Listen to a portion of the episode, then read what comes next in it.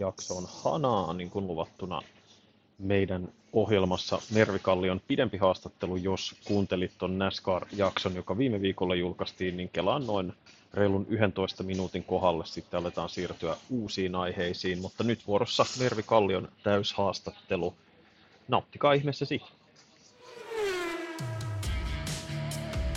Hanaa!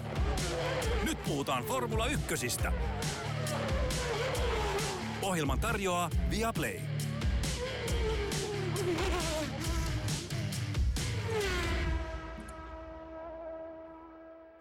Otetaan mukaan vieras Viaplayn toimittaja ja koko kansan ruutukasvo Mervi Kallio. Lämpimästi tervetuloa taas kerran.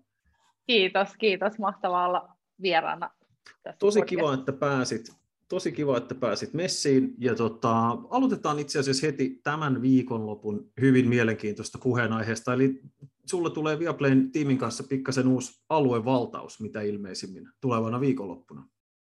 Näin on, joo. Ensimmäistä kertaa ikinä lähdetään tekemään NASCAR-kisaa paikan päälle.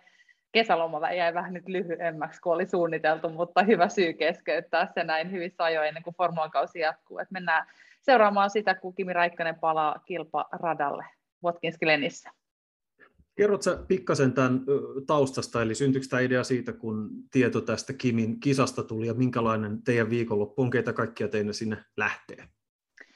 Joo, kun saatiin tietää, että Kimi lähtee ja palaa kilparadoille ja lähtee ajamaan tällaisen yhden kilpailun tuonne NASCAR Cup Seriesiin, niin tota, me päätettiin, että lähdetään, halutaan tehdä se isosti, tai halutaan näyttää sitä suomalaisille ja kertoa samalla sitten vähän, että mistä NASCARissa oikein on kyse, että Amerikassa tunnetuin, suosituin moottoriurheilusarja tietenkin kyseessä, ja sitten Kimi menee nyt sinne ajamaan, niin ajateltiin, että nyt me halutaan myös matkustaa sinne paikan päälle kertoa siitä, että miten Kimi valmistautuu, miten Kimi pärjää siellä, ja sitten tota, samalla valottaa myös sitten, että mistä NASCARissa on kyse. Et me lähdetään Vilanderin Tonin kanssa ja kuvaaja lähtee matkaan. aika pienellä porukalla, mutta tota, tehdään sieltä niin paljon materiaalia kuin mahdollista, että NASCAR-viikonloppuhan on itsessään paljon lyhyempi kuin Formula 1 viikonloppu, eli Perjantaina ei tapahdu juurikaan mitään, että kuskit tulee silloin radalle, mutta siellä ei ole mitään suurempaa ohjelmaa. Että treenit ja aika jo on silloin lauantaina ja sitten sunnuntaina on se itse kisa. Että ne ratatapahtumat ajoittuu niin kuin lauantaille ja sunnuntaille.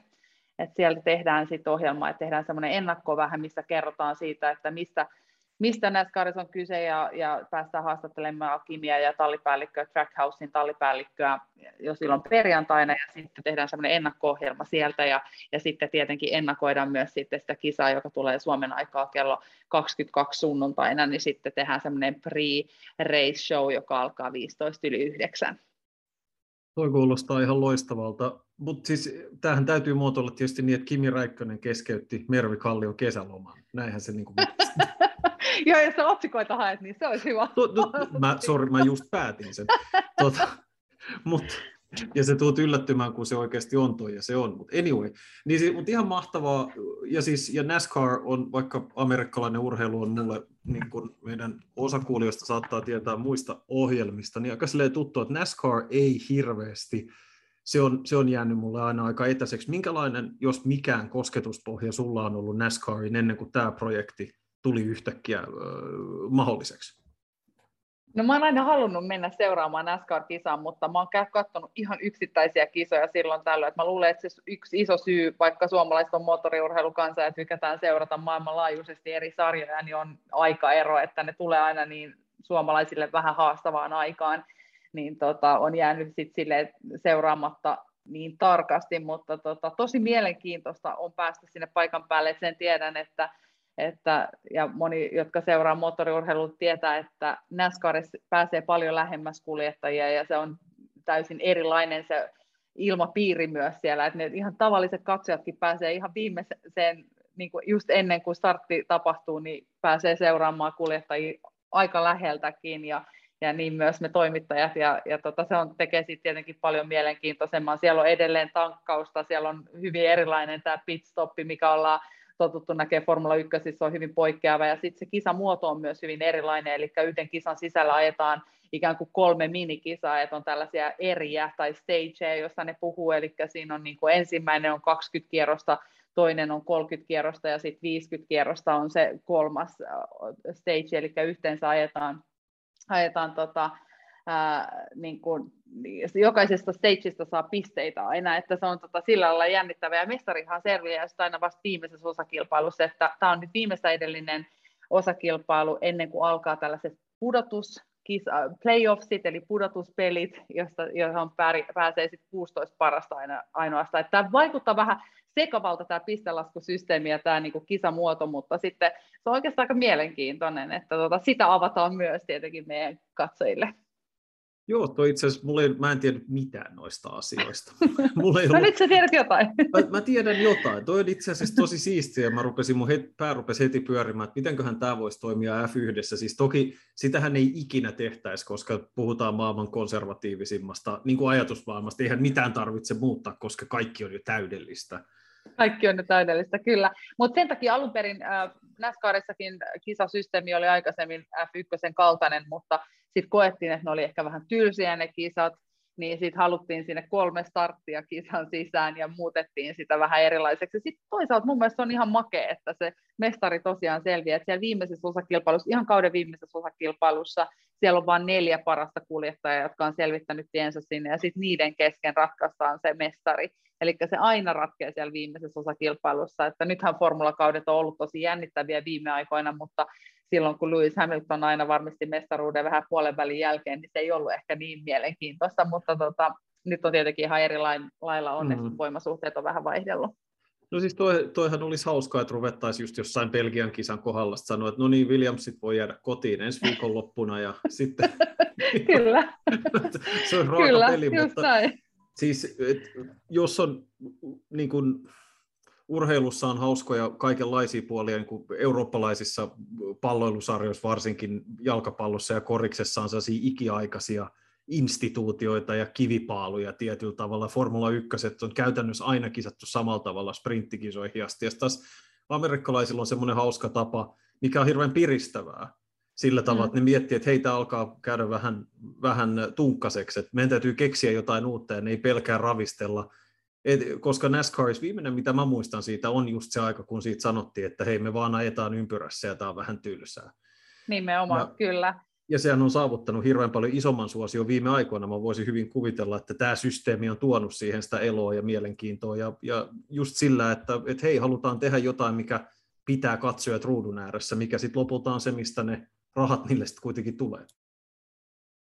Kyllä, joo, ja edelleen sitten just juttelin tuossa Villanderin Tonin kanssa, niin Toni oli kans, tai puhuttiin sitä, että edelleen ne koko ajan haluaa kehittää sitä vielä mielenkiintoisemmaksi, että nythän Formula 1 on noussut tosi isoon suosioon myös Yhdysvalloissa, eli haastamaan NASCAR-kisaa, joka on nauttinut ihan erityislaatusta kuitenkin suosio amerikkalaisten keskuudessa, niin, niin tota, koko ajan joutuu vähän haastamaan sit nyt myös muita sarjoja. Tota, Oletteko te sopinut äh, Kimi Räikkösen tallin ja, ja näiden kanssa mitään etukäteen, vai meneekö sinne varikolle ja sitten katsoo vasta, että ei hel, taas? Mä luulin pääseväni tuosta ja taas on täällä.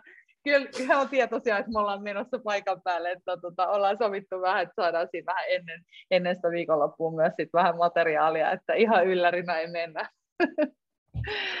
Ja Kimi tekee tässä myös sit, äh, pitkäaikaisen kumppaninsa Ailogin kanssa yhteistyötä, että Ailog nähdään siellä myös sitten Kimin varusteissa ja kypärässä ja muuta näin. Että tota, se oli komeasti siinä autossa se mainos ainakin. Mä kyllä, just jonkun näin. kuvan siitä. Kyllä, kyllä.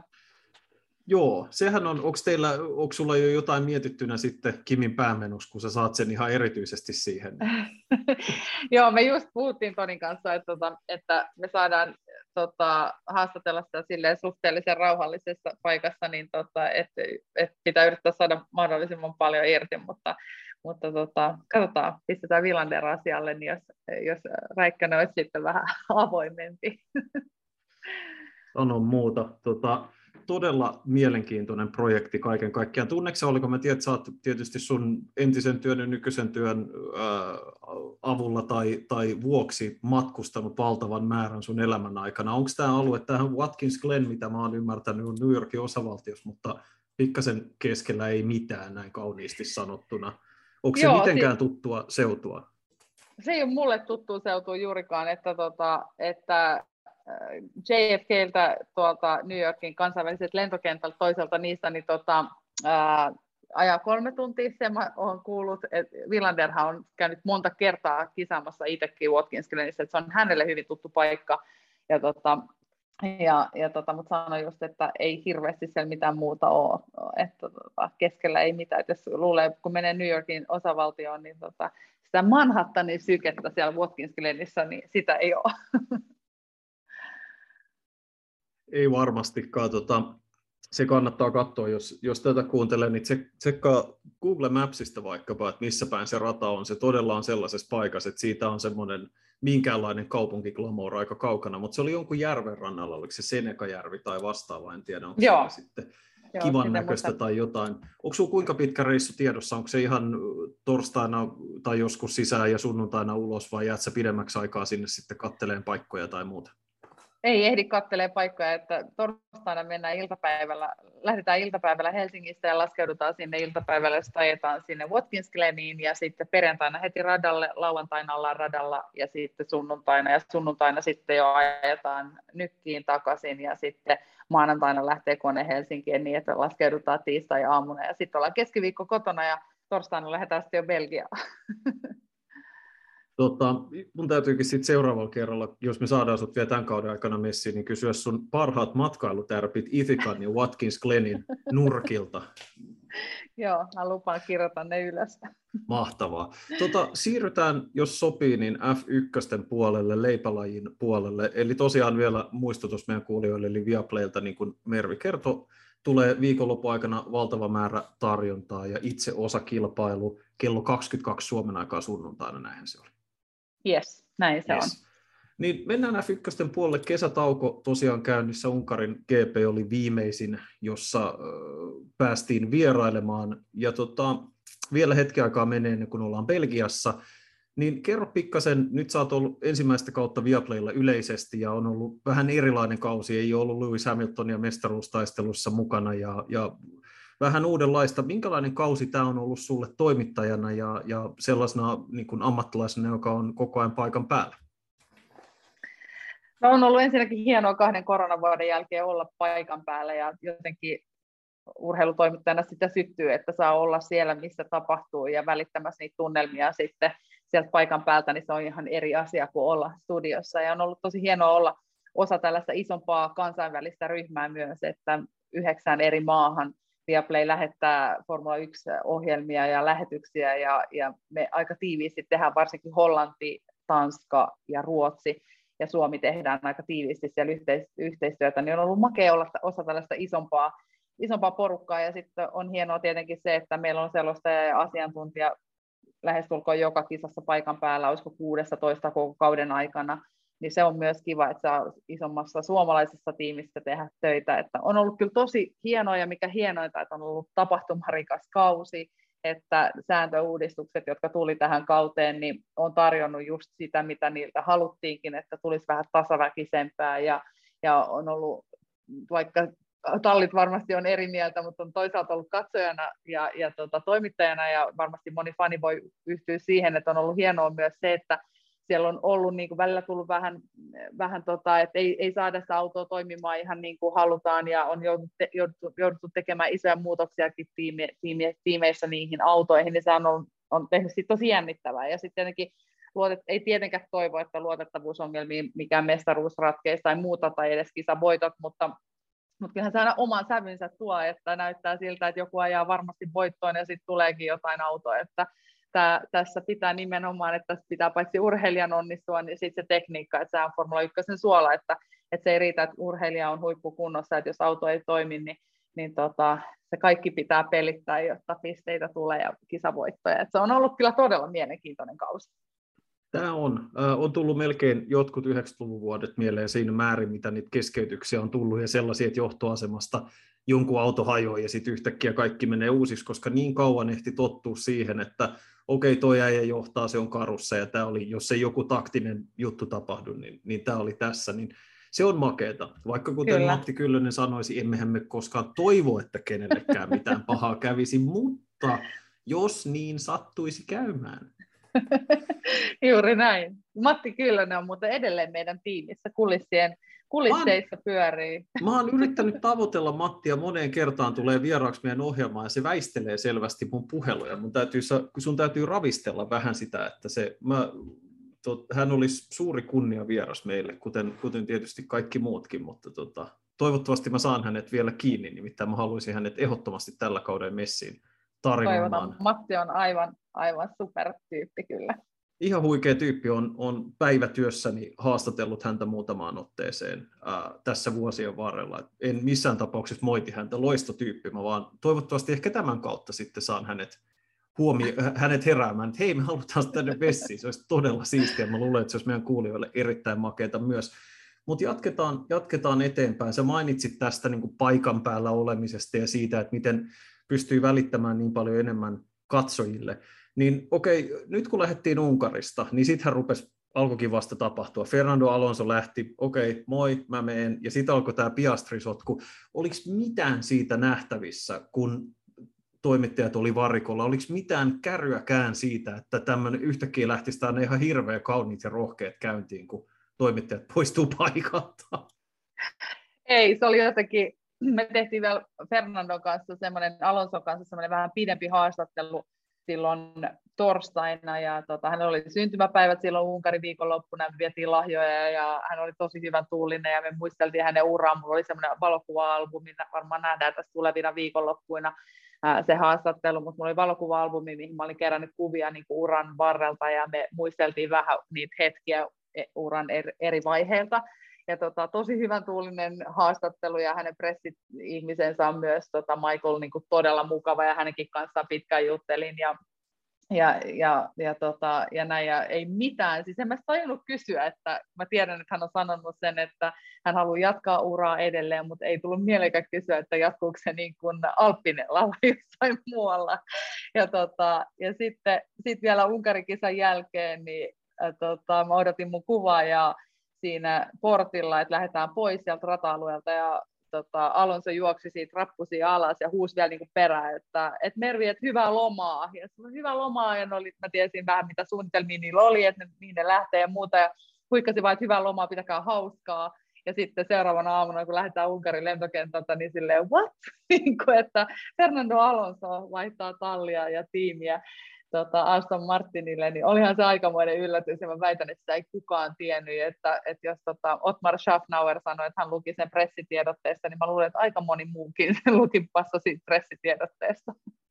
Joo, siis musta on ällistyttävää, kun, äh, niin kun päivätyön saralla puuhaa paljon palloilusarjoissa, ja yleensä kun tämmöisiä lämpöisiä puhutaan, että joo joo, hoidetaan sopimus on postissa tai muuta tuollaista, niin yleensä tolleen ei puhuta, jos ei se homma ole varmaa. Ja siitähän just Safnaur, niin kuin mainitsit, hän hyvin varmaan sävyyn puhuu, että hei se on kymmenen minuutin keskustelu ja kaikki on selvää, ja Alonsokin sanoi vähän tähän tyyliin. Kyllä. Niin se on niin kuin, hyvin harvoin, kun tämmöisiä puhutaan, niin kukaan jää näin ällikällä lyödyksi oikeasti. Ja, ja varsinkaan Kyllä. myöntäisi niin avoimesti, että hei, meitä vähän vedettiin dedästä. Ja no, sitten McLaren teki sen uudestaan noin 24 tuntia myöhemmin. Niin, minkä, niin kuin jos mä kysyn sinulta vähän tämmöisen niin kuin, tota, erilaisen kysymyksen, niin minkälaisen fiiliksen se jättää sulle Alpinesta kokonaisuutena? Et tuntuu siltä, että niitä, niiltä vedetään housut nilkkaan vähän joka suunnalta, niin kuin, ihan ihme touhu.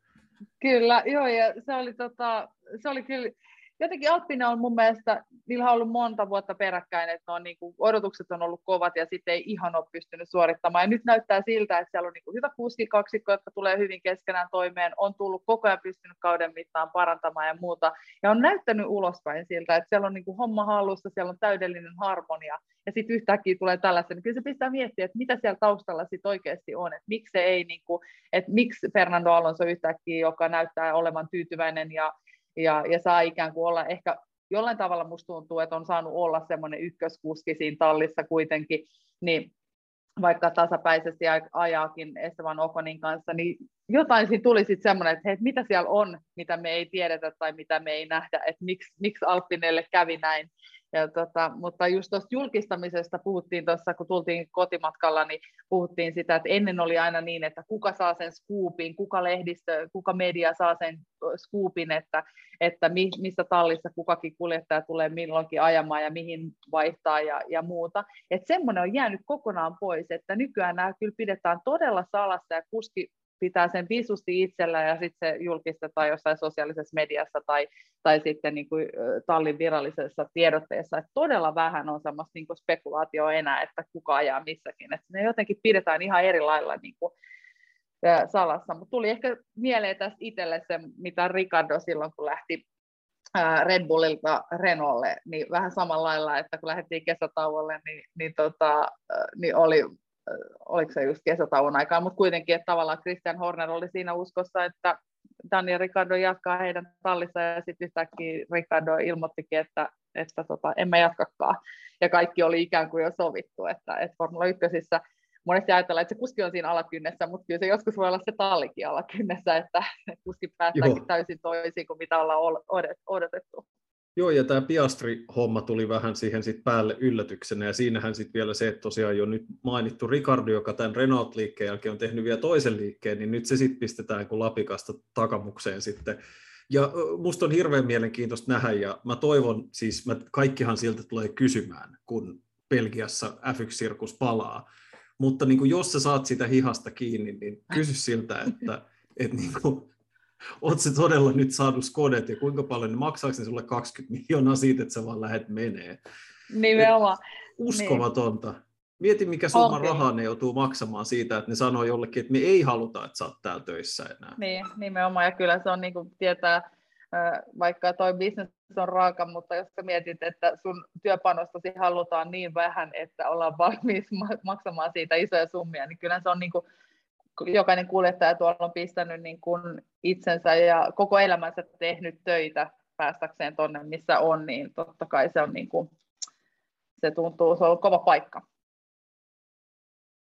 Joo, siis kaikki on äärettömän kiinnostavaa ja osoitus taas siitä, että F1 puhuttaa, ajetaan kisoja tai ei. Se ei Kyllä. Tota, se sirkus ei pysähdy koskaan ja se on, se on ihan makeeta. Tietysti vähän raskaampaa kuskeille, mutta en mä niin näet, Daniel Ricardo on tehnyt sen verran hyvän tilin elämänsä aikana, että on, sillä, sillä tota, niin, on ihmisiä, joilla on isompiakin murheita, jos, kyllä, rehellisi, kyllä. jos rehellisiä ollaan, mutta tota, Ähm, Jokaisen kiinnost... kuljettajan on kuitenkin ammattiylpeys myös. Että se pitää täysin paikkansa. Että, toi että se ei ole raha pelkästään. Mm, ei. Kyllä.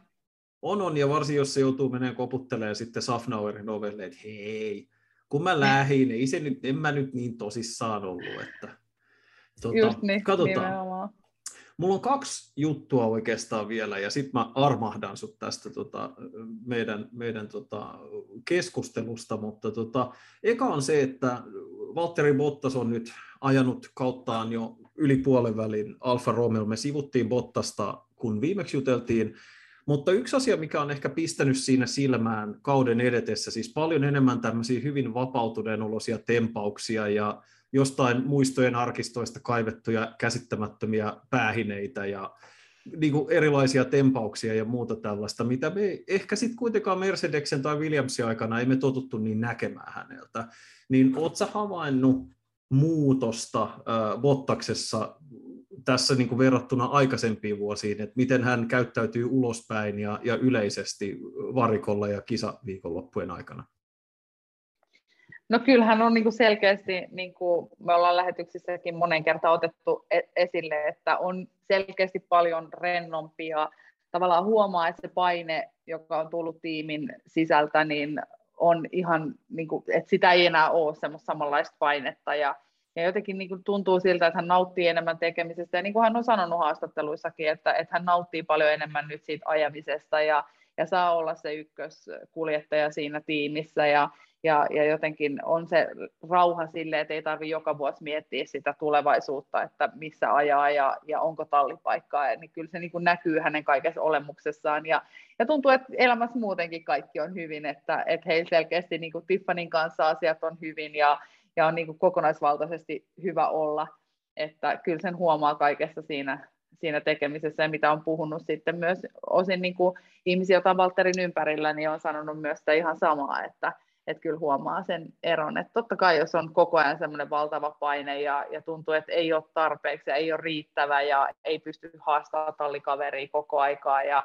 ja sitten sulle annetaan vain yhden vuoden sopimus, niin se olisi kelle tahansa, missä tahansa duunissa, niin se olisi stressaavaa ja miten siinä sitten suoriutuu parhaalla mahdollisella tavalla. Ja sitten tietenkin oli niin kuin mahtavaa, että tämä kausi sai vielä niin upean startin siellä, että, että tota Alfa Romeolla, että se on ollut valitettavaa, että on ollut vähän teknisiä murheita, luotettavuusongelmia ja, ja ennen kaikkea sitten startissa myös sen kytkimen kanssa on ollut, että tällaisia pieniä ongelmia on ollut nyt tässä kauden edetessä, mutta tota, toivottavasti nekin saadaan selätettyä tässä, kun kausi jatkuu, että se käy turhauttavaksi tietenkin, ja se on totta kai, kun saa vielä niin upean yllättävän startin, että ehkä itsekin ne yllättyy Alfa Romeolla, niin sitten se tuntuu niin kuin sitten, että jos sen jälkeen tulee vähän sellaista sumantovaihetta, niin sitten se voi tuntua turhauttavalta, mutta, mutta kyllä on niin kuin hieno katsoa, että suomalaiskuljettaja on siellä niin kuin, nauttii tekemisestään ja, ja on hyvällä fiiliksellä, että, että on, kyllä, on kyllä erilainen Valtteri kuin oli aikaisemmin.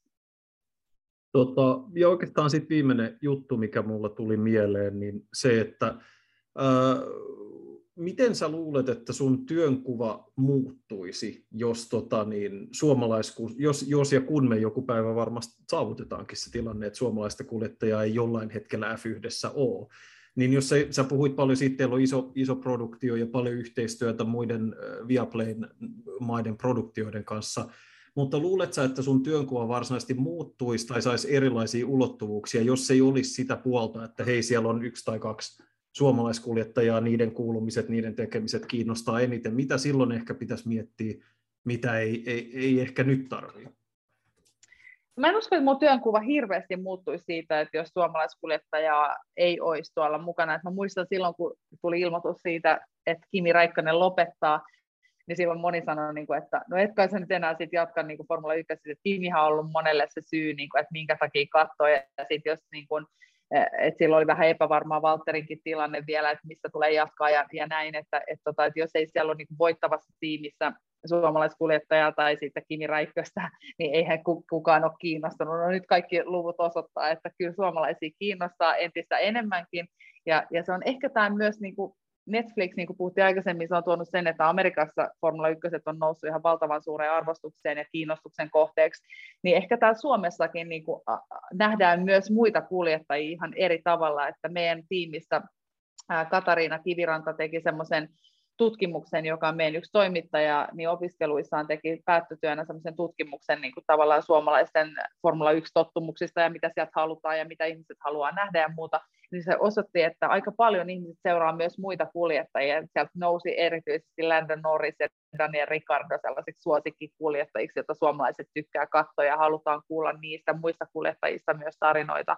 Mutta totta kai se on aina niin kuin mahtavaa, jos on suomalaiskuljettaja, niin se tuo omaan semmoiseen aina se on joku syy, niin kuin, että me suomalaisille tarjoillaan suomalaisen kuljettajan onnistumisia tai epäonnistumisia, mutta, mutta siitä on tullut myös enemmän, että suomalaiset seuraa myös niin kuin muuta kantilta sitä, että ei ainoastaan sen suomalaisen menestystä, vaan siellä jännitetään sitä mestaria ja sitten siellä on niin kuin, siellä jännitetään mestaria ja nyt kun kuljettajat myös enemmän antaa ehkä itsestään, niin pystyy seuraamaan myös sosiaalisessa mediassa kukin, ketä haluaa seurata, niin sitten sit on tullut sellaista niin kuin kokonaisvaltaisempaa ja kiinnostavampaa, kun päästään vähän tutustumaan, että kuka tuo tyyppi oikein on, että se ei ole vaan niin mystinen formulakuljettaja, vaan pystyy seuraamaan sen elämää sosiaalisessa mediassa ja muuten, että, että se maailma on aika erilainen niin kuin tuossakin suhteessa.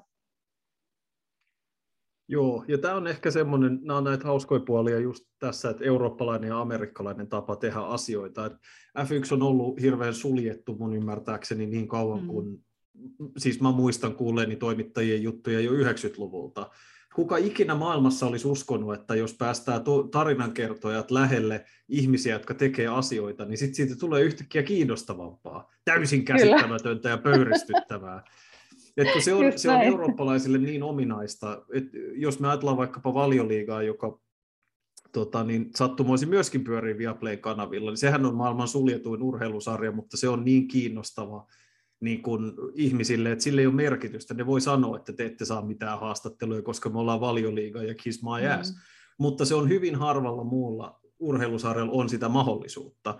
Ja se, että F1 on tehnyt kuskinsa tavoitettavammaksi ja niiden persoonat tulee eri tavalla esille.